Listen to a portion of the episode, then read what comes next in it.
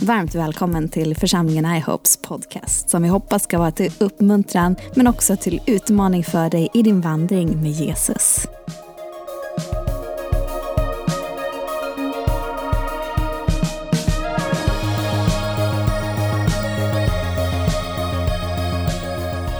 Som levde på, i Kina på 40-talet bland annat. Hon levde väldigt länge, så hon levde ganska många tiotal. Men eh, hon kallades för faster Mabel och hon var läkare, kom från en rik familj. Bodde i ett välbärgat stort hus, valde att inte gifta sig för att hon hade en sjuk bror som hon behövde ta hand om. Och 1949 så förändras hennes tillvaro helt och hållet. Eh, det blir kulturrevolution. Hon tvingas ifrån huset och får bo i ett trädgårdsskjul. För hon var rik, hon var kristen och hon gav biblar till folk. Eh, så att hon fick, och sen, så att hon dömdes och fick eh, som en politisk fånge eftersom hon försökte förmedla biblar till andra. Eh, och höll på med de här gamla grejerna som inte var aktuellt längre utan det var ju Maus lilla röda som var aktuell. Eh, så hon fick skyffla sand med andra politiska fångar. Hon eh, levde isolerat. Hon utsattes regelbundet för misshandel, för kränkningar, hot. De till och med gav, satte plakat på henne som hon fick gå runt med ibland för att skämmas vad hon hade gjort. Och de satte upp det på hennes hus, vad hon, hennes, hennes brott mot Kina. Då.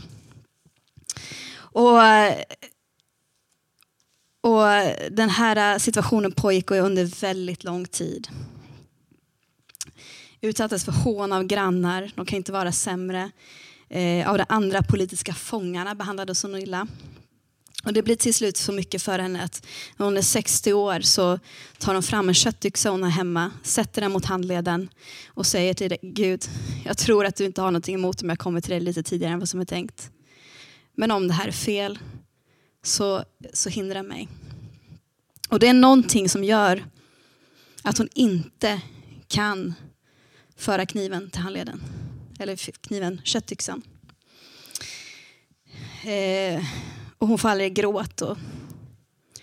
Sen pågår den här förnedringen ytterligare åtta år innan den släpper, innan, innan Mao dör och det blir lite lugnare på fronten. Hon, hon får fortfarande vara kvar i sitt skjul, men den här skammen, den här eh, att skyffla sand, det slipper hon undan. Och hon säger till en av mina medarbetare på Open Doors berättade hon det här för mig medan hon levde. Hon lever inte idag. På något sätt så gav mig Gud styrkan att uthärda, men jag förstod aldrig varför. Och sen när hon är 80 och det har hänt något nytt, då börjar folk knacka på hennes dörr och frågar, har du en bibel? Och hon säger, varför skulle jag ha en bibel? Ja, men vi har sett att det stod att du delade ut sådana här kristen litteratur, religiös litteratur till folk och det är därför du eh, dömdes. Så att folk som hade varit högt uppsatta i kommunistpartiet började söka upp henne. Och, och, och, och, genom detta så fick hon, hon, fick, hon fick tag på biblar. Biblar är fortfarande förbjudet i landet men hon kom i kontakt med en organisation som gav henne biblar hon kunde förmedla till folk som kom och frågade efter.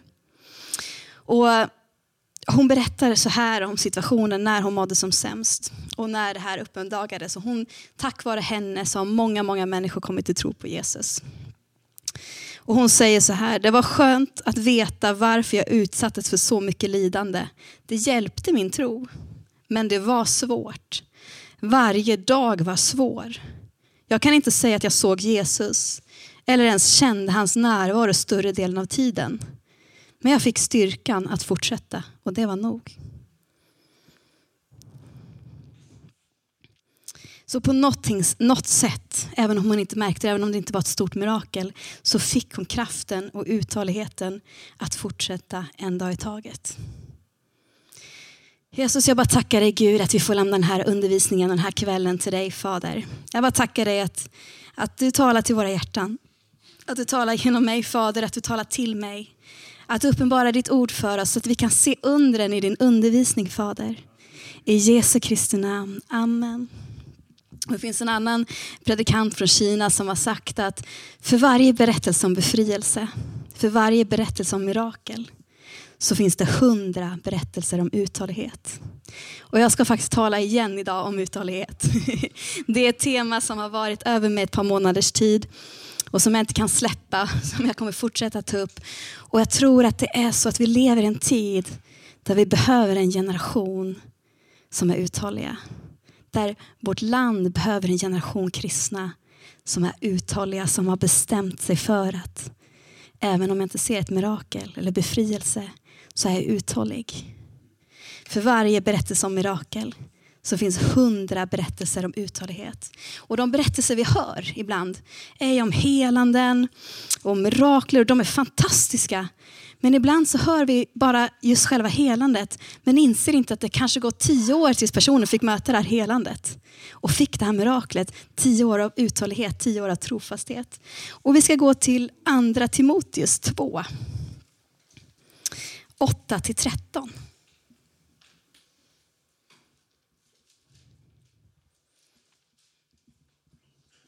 Medan ni letar upp bibelversen så häller jag bara upp lite vatten till mig.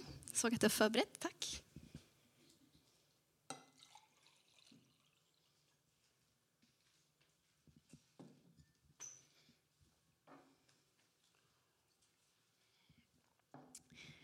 Tänk på Jesus Kristus, vers 8.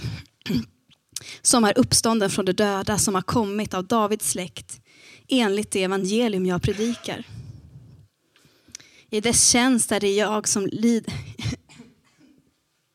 Ursäkta mig. I dess tjänst är det jag lider, till och med bär bojor som en förbrytare. Men Guds ord bär inga bojor. Därför uthärdar jag allt för det utvalda skull, för att det ska vinna frälsningen i Kristus Jesus, den eviga härligheten. Det ordet är att lita på, ty vi har dött med honom, ska, ty har vi dött med honom ska vi också leva med honom. Härdar vi ut ska vi också regera med honom. Förnekar vi honom ska han också förneka oss. Är vi trolösa förblir han trofast, för han kan inte förneka sig själv. Så i, jag ska läsa om vers 12 och där står det, härdar vi ut ska vi också regera med honom. Härdar vi ut ska vi regera med honom. Hade Jesus inte härdat ut korsets lidande då hade inte vi haft tillfälle att bli förlåtna idag. Men han härdade ut. Och, och jag är övertygad om att Sverige behöver en generation kristna som är kända för sin uthållighet. Som står fast oavsett omständigheter. Som troget står på att luta sig mot Gud. Som är rotade i klippan som heter Jesus. Oavsett omständigheterna. Som har beräknat kostnaden och funnit att Krist, en tron är värd priset. Vi ska gå till Lukas 14.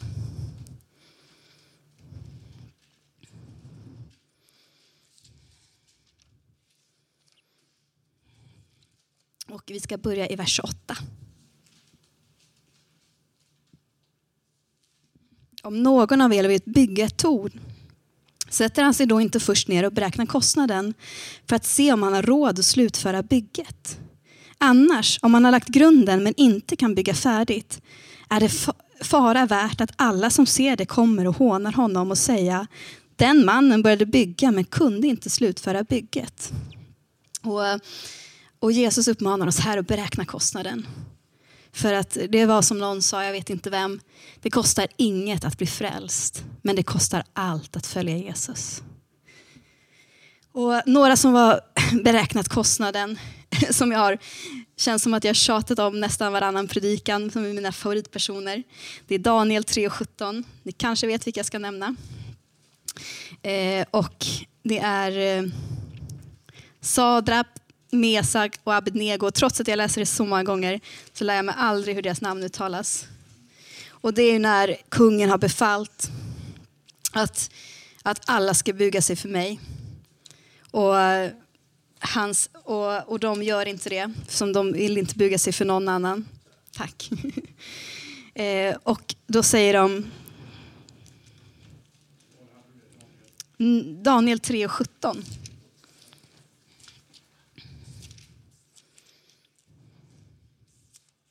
Och då säger de så här till Nebukadnessar när de svarar honom varför de inte vill böja sig för honom och han hotar med en brinnande ugn.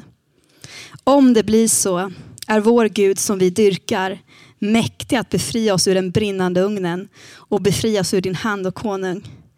Men om inte, om han inte befriar oss, så ska du veta, och konung, att vi ändå inte dyrkar dina gudar. Att vi inte vill tillbe en staty av guld som du låtit ställa upp.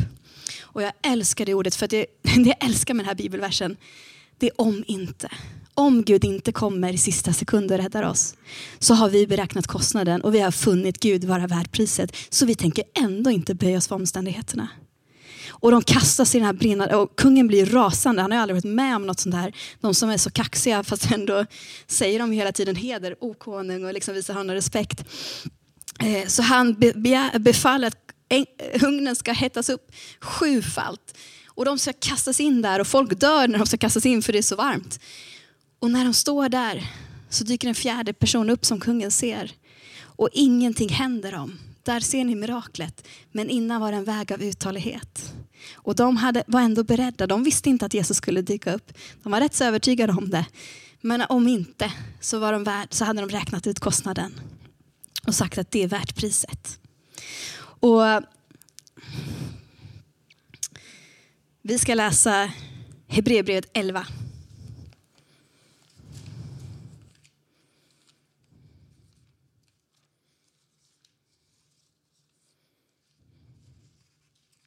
Om trons människor.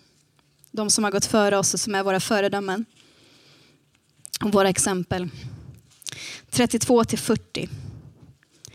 Vad ska jag säga mer? Jag skulle inte hinna med att berätta om Gideon, Barak, Simson och Jefta. Om David, Samuel och profeterna.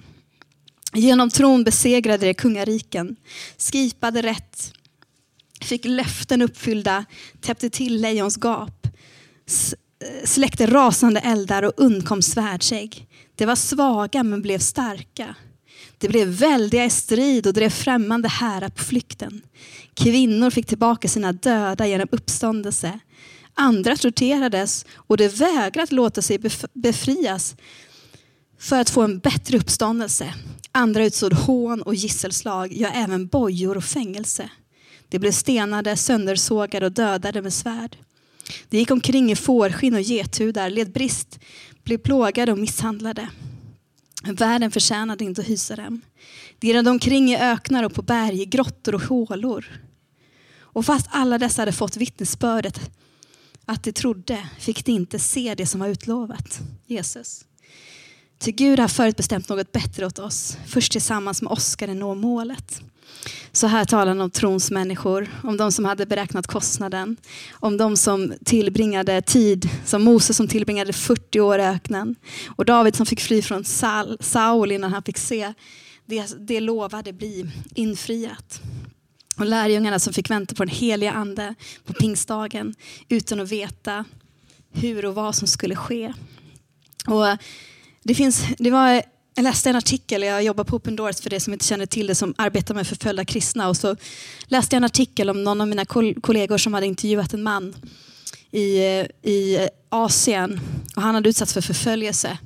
Och I hans församling fick man lära sig att om man utsätts för förföljelse så är det på grund av en synd man har gjort i sitt liv. Så han, han liksom, vad är det för synd jag har gjort? För att han stod fast och höll ut. Och sen kom han på en kurs och fick träffa andra kristna och fick lära sig vad Bibeln lär om förföljelse. Att det är inte ett resultat av synd utan resultat av att vi följer Gud. Sen kan förföljelse se olika ut i olika delar av världen. Vi stenas inte i Sverige, tack och lov. Eh, och inte sätts i fängelse heller, och det är jag väldigt glad för. Men han hade, han hade misshandlats och utsatts för andra. Och sen så fick han lära sig att höra om de som hade gått före och förföljts ännu mer. Och så sa han, vad gnäller jag för? Här har jag bara misshandlats lite grann. Och så är det andra som har varit så mycket värre. Och, och det är liksom, deras exempel blev till välsignelse för honom. Eh, och det blev också en motivation till att fortsätta vara uthållig och fortsätta göra det som Gud kallat honom till. Hebreerbrevet 10.36.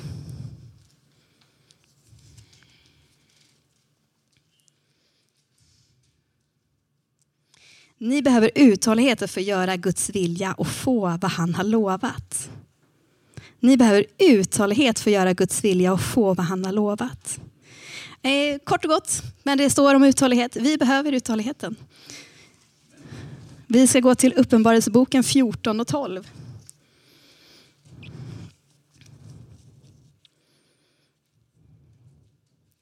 I detta visar sig det heligas uthållighet. Det håller fast vid Guds bud och tron på Jesus.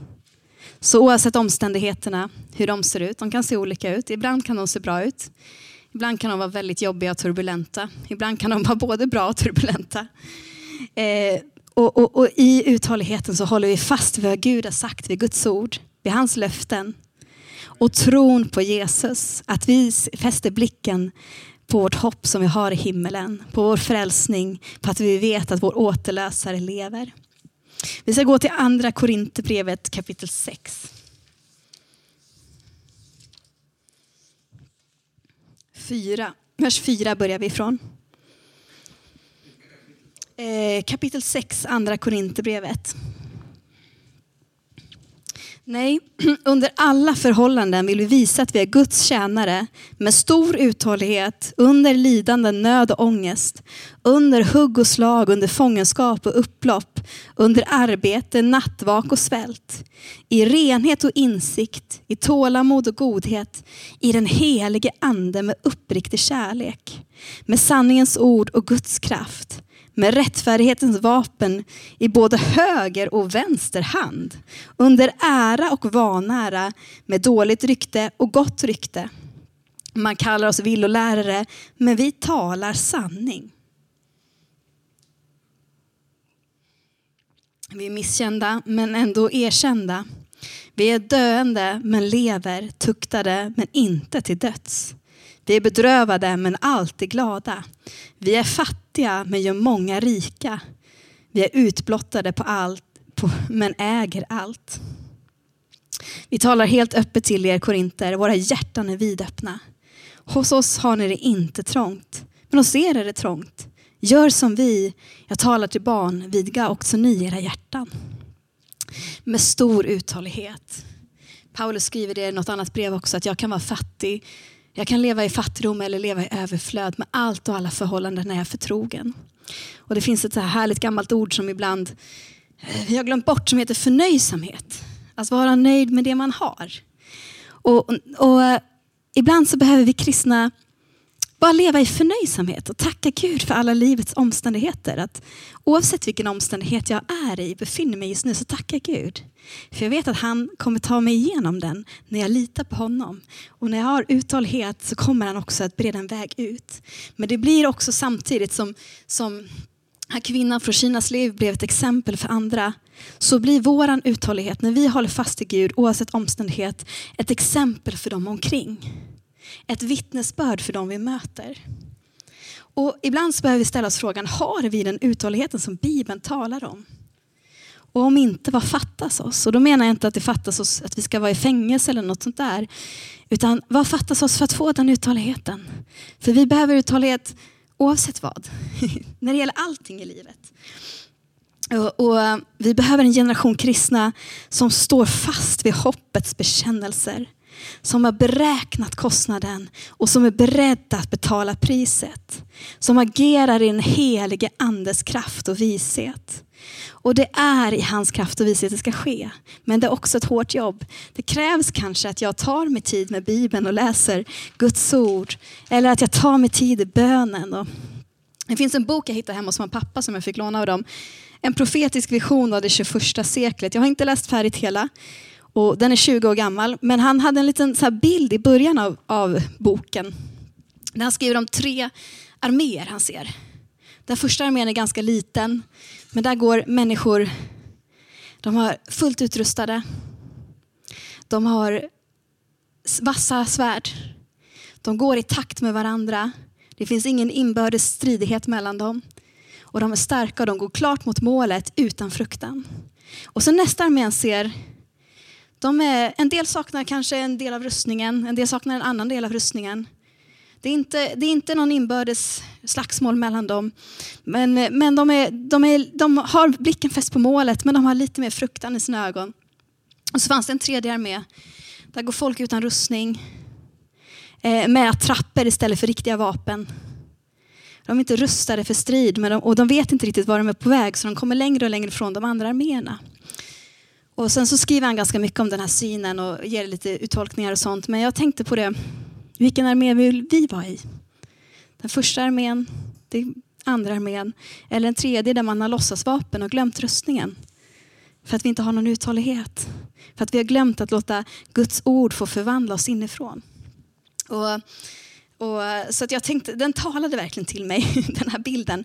Det är klart att jag vill vara i första armén. Men har jag också beräknat kostnaden för det? Det är en fråga som vi behöver ställa oss titt som tätt. Och eh, vi behöver vara som träd som är planterade med djupa rötter. Och när vi var på Öland, jag och Markus och jobbade för kanal 10, det var ganska många år sedan, fem år sedan nu, så fanns det när vi kom ut till någon udde där vinden blåste, så fanns det träd som var formade efter vinden på superkonstigt vis. Men deras rötter var djupa. De grönskade, de gav skydd för fåglar och de skyddade de träden bakom. Och, och, och eh, vi behöver vara sådana träd. Det spelar ingen roll om omständigheterna ger oss lite bucklor eller liksom, vi står fastrotade i Guds ord. Fastrotade på klippan som är Jesus. Och eh, vi ska gå till Romarbrevet 15.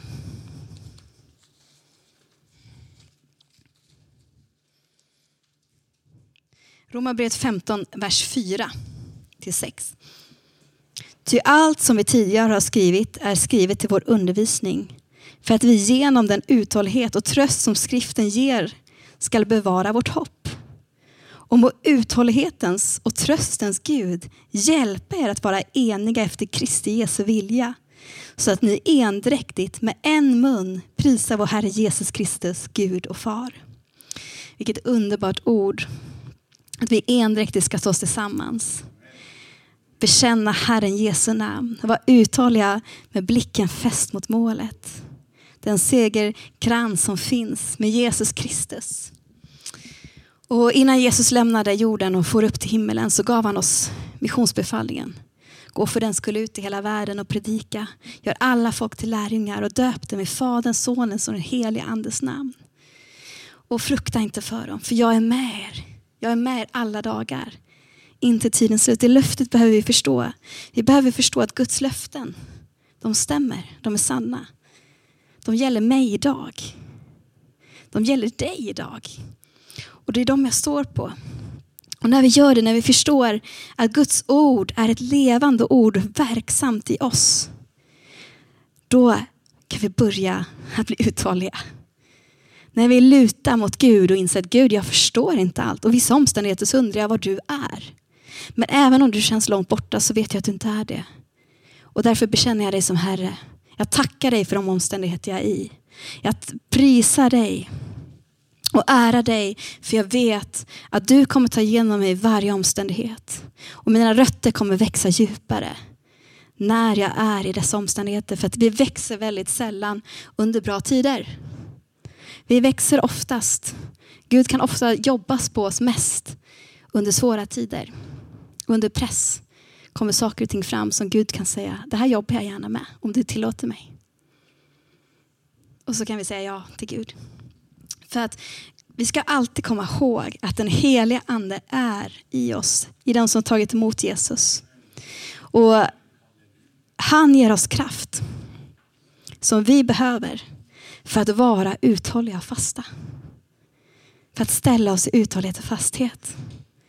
Och som jag sa tidigare, det kostar ingenting att bli frälst. Frälsningen är fri och förintet. Men det kostar allt att följa Jesus. Och om den kostnaden kommer jag att prata om nästa vecka. Det är jag som predikar då också. Så därför vill jag uppmuntra er att komma nästa gång och höra fortsättningen av den här predikan. För att då kommer vi prata om detta. och där sätter jag mig punkt för dagens predikan. Och det jag vill att ni ska bära med det är uthålligheten. Även i svåra situationer så ska vi stå fasta och lita på Gud. För det han sagt det håller. Fråga de som har gått före.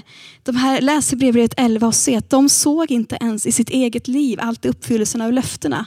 Men de var uthålliga och trofasta och de fick, det blev uppfyllt. Och vi behöver komma till Gud med den trofastheten. Att om inte så står jag ändå fast. För jag vet att dina löften gäller. Och ibland har vi inte förståelse för våra omständigheter, men Gud har det alltid. Och när vi är uthålliga och litar på honom då kommer han också ta sig igenom. Och längre fram kanske han uppenbarar för oss den situationen och vad han var. För han är oftast mycket mer synlig än vad vi själva vet. Men när vi är trofasta så ärar vi också Gud och visar att vi tror på honom. Även om vi inte själva förstår situationen. Så att uthållighet, det var bra att det satt fast hos dig. Och nu efter ikväll så ska det sitta fast hos alla.